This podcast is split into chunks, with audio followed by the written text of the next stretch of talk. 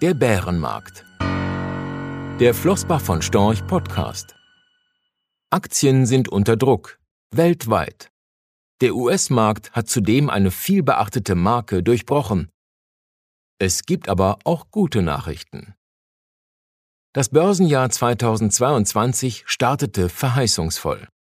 Gleich am ersten Handelstag markierte der S&P 500 mit 4.796,56 Punkten den höchsten Schlusskurs seiner Geschichte. Das war für die meisten Anleger und Anlegerinnen dann aber auch alles, was es bislang Positives zu diesem Jahr zu sagen gäbe. Seit dem 3. Januar fällt mit Ausnahme der Energierohstoffe so ziemlich alles, was sich in ein Depot packen ließe.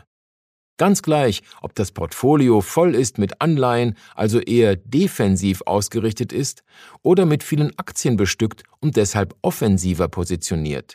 Im ersten Halbjahr dürften im Grunde alle Anleger mehr oder weniger deutliche Verluste verkraften müssen.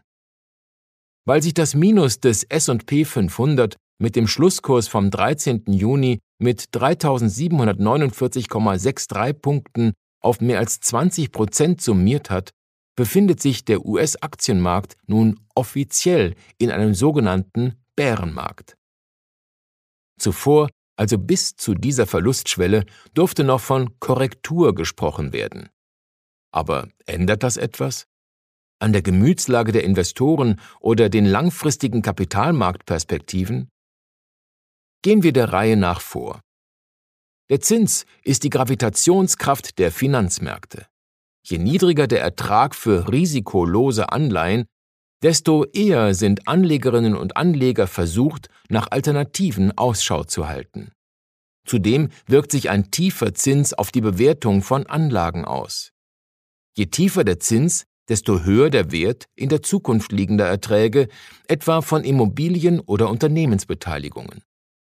Es verwundert daher nicht, dass mit immer tieferen Zinsen in den vergangenen Jahren beinahe alles im Preis stieg, was zur Geldanlage taugt. Seit einigen Monaten wirkt dieser Mechanismus umgekehrt. Schuld ist bekanntlich die Inflation, von der die Notenbanken lange Zeit dachten, sie sei lediglich vorübergehender Natur. Genau deswegen reagierten sie nur sehr zögerlich. Obwohl die Inflation in der Eurozone inzwischen bei mehr als 8 Prozent liegt, kündigte die EZB erst in der vergangenen Woche an, die Zinsen im Juli anheben zu wollen, das erste Mal seit 2011.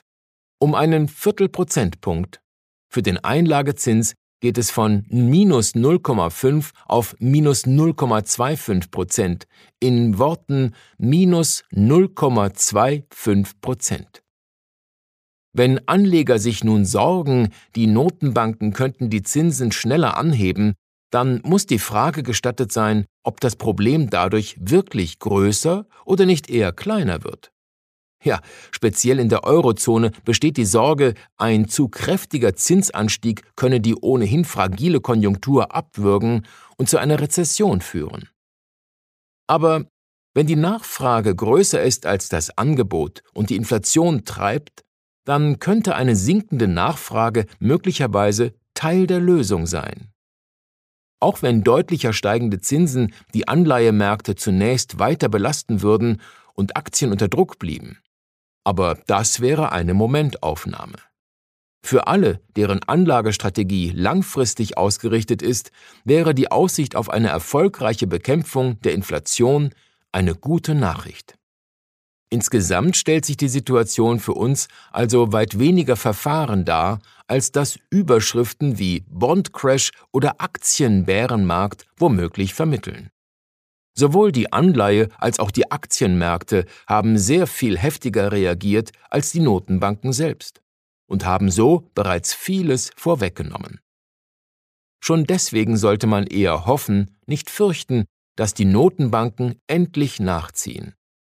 Während die EZB ihren ersten Zinsschritt lediglich angekündigt hat, sind die Renditen für zehnjährige Bundesanleihen seit August 2021 mehr als zwei Prozentpunkte gestiegen. Italienische Staatsanleihen rentieren heute fast 3,5 Prozentpunkte höher als vor zehn Monaten. Das sind nur zwei Beispiele. Natürlich bedeuten diese Renditeanstiege empfindliche Kursverluste in einem Anleiheportfolio. Nicht vergessen werden aber darf, dass diesen Verlusten heute ganz andere Renditeperspektiven für die kommenden Quartale und Jahre gegenüberstehen. Für Investments am Aktienmarkt gilt das genauso. Die steigenden Zinsen einerseits sowie die sich über die vergangenen Monate sukzessive eintrübende Stimmung andererseits haben die Bewertung von Aktien deutlich attraktiver gemacht. Einen Anleger, der heute sein Depot anschaut, mag das wenig trösten. Aber bei der Geldanlage liegt der Schlüssel in einem langfristigen Anlagehorizont. Deswegen ist auch Geduld so wichtig. Aber nicht nur das. Weil kurzfristige Schwankungen der Preis für langfristigen realen Kapitalerhalt sind, brauchen Anleger vor allem genügend Widerstandskraft gegen die emotionale Versuchung auszusteigen, wenn der Wind von vorne bläst. Die Schlagzeile vom Bärenmarkt, die seit längerem die Runde macht, könnte diese Versuchung befeuern und erzielt mit Sicherheit bei einigen Anlegern ihre Wirkung. Allerdings hilft hier möglicherweise ein Blick auf die Statistik. Ganz so schlecht, wie sie im ersten Moment auch klingt, ist die Nachricht vom Bärenmarkt nämlich gar nicht. Erstens ist in dem Moment, in dem man mit Sicherheit weiß, dass man sich in einem Bärenmarkt befindet, das Schlimmste schon ausgestanden. Seit dem Zweiten Weltkrieg ist dies bereits der 15. Bärenmarkt. Solche Phasen sind also nicht selten und kosteten im Schnitt etwa 30 Prozent.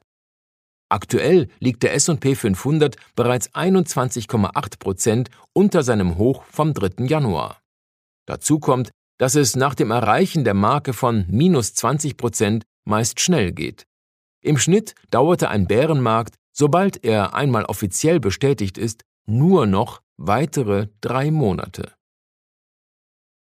Wen auch das nicht tröstet, den stimmt möglicherweise der Ausblick optimistisch. Ein Jahr nach dem Erreichen der minus 20% Schwelle lag der S&P 500 im Schnitt wieder 18% im Median sogar 23% höher. Das sind zumindest statistisch signifikant bessere Aussichten als zu jedem beliebigen anderen Zeitpunkt seit dem Zweiten Weltkrieg. Seit 1945 liegt die durchschnittliche Performance des S&P 500 über 365 Kalendertage lediglich bei 9,9 Prozent. Rechtlicher Hinweis. Diese Publikation dient unter anderem als Werbemitteilung.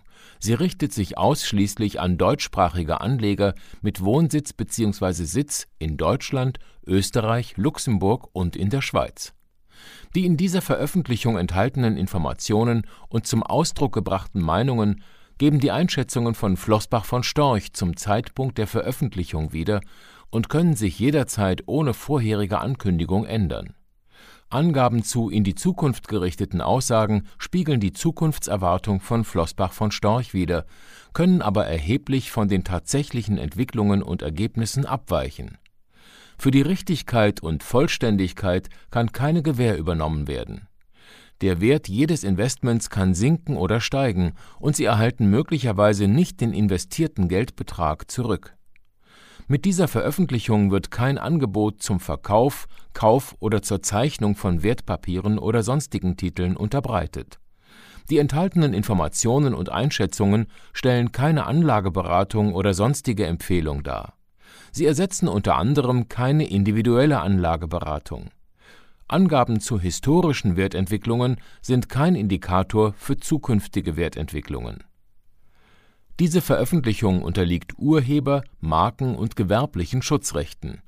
Eine Vervielfältigung, Verbreitung, Bereithaltung zum Abruf oder Online-Zugänglichmachung, Übernahme in andere Webseite der Veröffentlichung ganz oder teilweise in veränderter oder unveränderter Form ist nur nach vorheriger schriftlicher Zustimmung von Flossbach von Storch zulässig.